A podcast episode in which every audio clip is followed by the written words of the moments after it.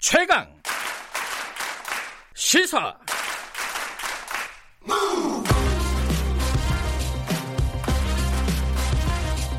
지금 여러분께서는 김경래 기자의 최강 시사를 듣고 계십니다. 네, 어제 문재인 대통령이 취임 3주년 맞아서 대국민 특별 연설을 했습니다. 그래서 뭐 포스트 코로나 어, 극복 방안, 코로나 극복 방안을 밝히기도 했고 전국민 고용보험 시대 기초를 마련하겠다 이 얘기도 있었고요. 어, 남북 관계에 대한 언급도 있었습니다. 어, 여러 가지 상황들을 어, 전 청와대 국정기획 상황실장이죠 더불어민주당 윤건영 국회의원 당선자와 얘기 좀 나눠보겠습니다. 안녕하세요. 네, 안녕하십니까. 네. 어, 윤건영 당선인께서는 뭐 대통령 연설이 남다르셨겠어요? 3주년 기념 특별 연설이었는데, 당연히. 예. 예. 안에서 듣다가 청와대 밖을 나와서 들으니까 좀 감회가 새롭긴 했습니다. 그렇습니까? 네. 예. 어떤 게 가장 인상적이셨습니까? 두 가지 측면에서 의미를 좀 강조하고 싶은데요. 우선 네. 첫 번째는 대국민 소통 측면에서 네. 의미가 좀 크다고 생각합니다. 음. 전임 정부와 달리 직접 소통 기회가 많아졌고 네. 어, 질문이라든지 질적 수준이 달라졌습니다. 이런 부분은 분명한 변화라고 보고요. 네. 두 번째로 내용에 있어서는 어제 대통령께서 경제 전시 상황이라고 표현을 했는데 네.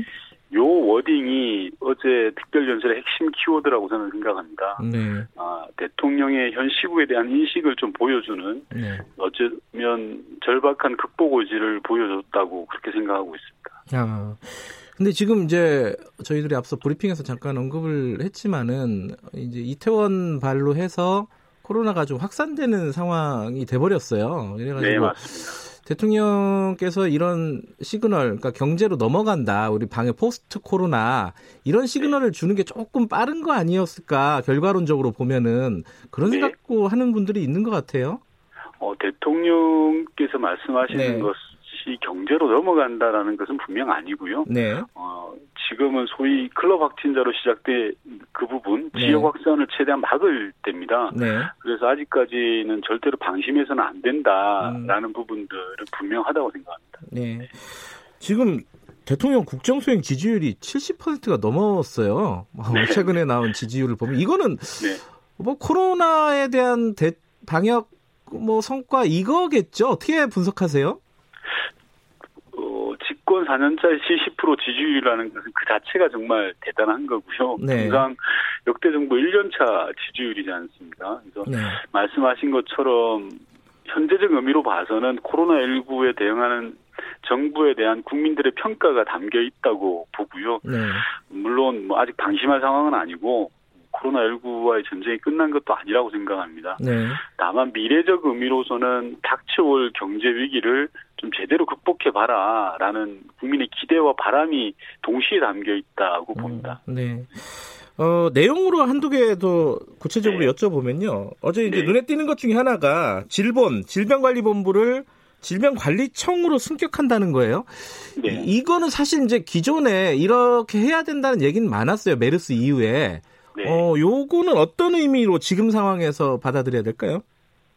어, 지금 시기에 저는 꼭 필요한 결정이라고 음. 봅니다. 네. 질병관리본부가 노무현 정부 때 만들어졌거든요. 네. 이제 기후라든지 환경의 변화로 인해서 신종 감염병은 언제든지 다시 나타날 수 있지 않겠습니까? 네. 따라서 이제 관련 대응을 독립적으로 할 수 있는 네. 그런 기구의 역할은 점점 더 중요할 걸로 보여지고요. 예.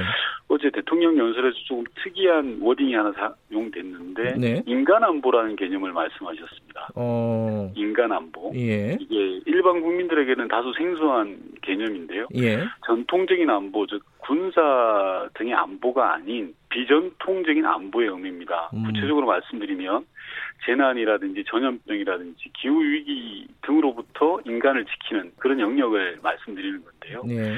코로나 이후 상황에서 전 세계적으로 인간 안보라는 부분들이 더욱 강조될 분야입니다. 음. 그래서 이 질병관리본부를 청으로 올리겠다라는 말씀은 네. 이런 부분들에 대해서 즉 인간 안보에 있어서도 우리가 이니셔티브를 질 수 있자 지, 도록 하자라는 네. 차원도 포함되어 있다고 봅니다. 음, 그런데 이게 사실은 어, 정부 직제상으로 본부에서 네. 청으로 올라가면요. 예. 뭐 구체적으로 뭐가 달라지는 겁니까? 한마디로 말씀드리면 독립성이 보상된다라고 봅니다.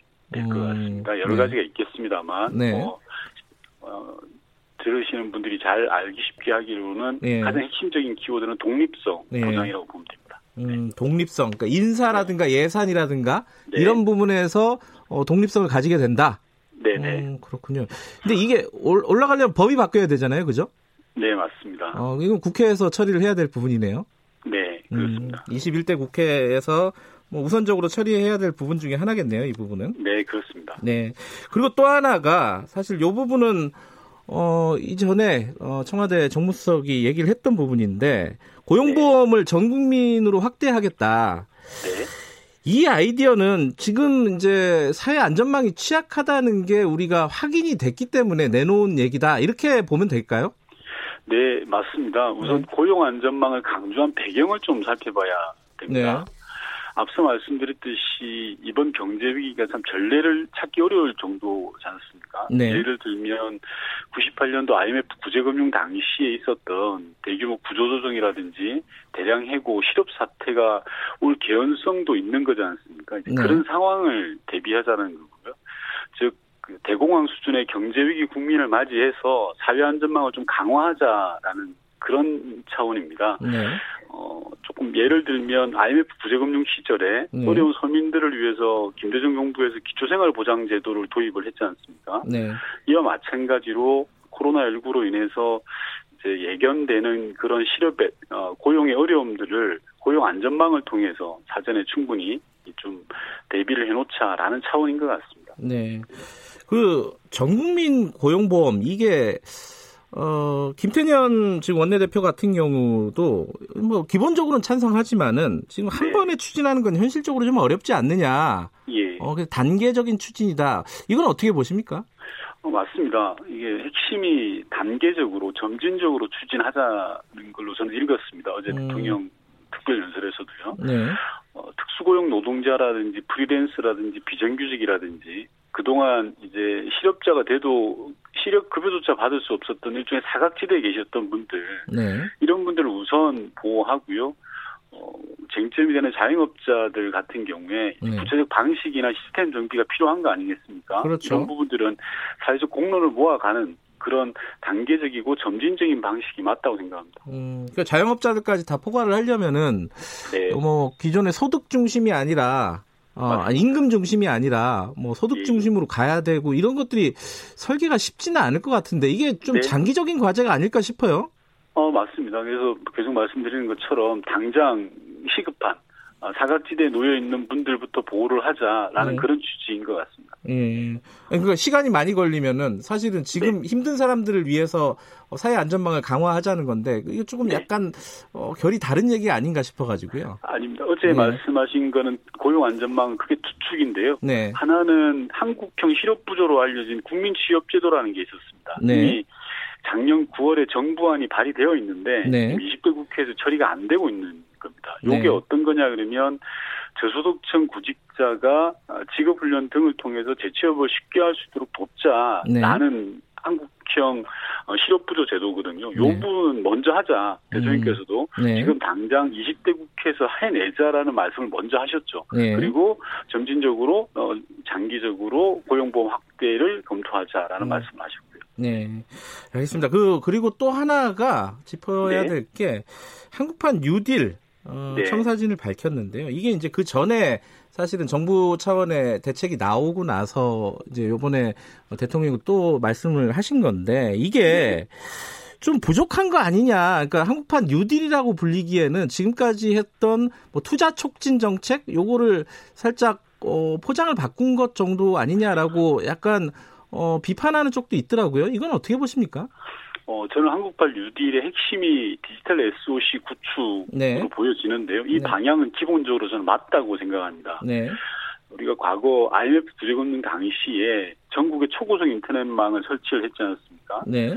그때 당시에 설치했던 초고속 인터넷망이 대한민국의 IT 강국의 토대가 되었습니다. 이제 20년이 지났고요. 네. 질적 전환을 해야 되는 그런 상황이 있는데 예, 전국의 초고속 인터넷망을 설치하듯이 디지털 SOC를 구축하는 것이 저는 필요하다고 생각하고요. 이게 네.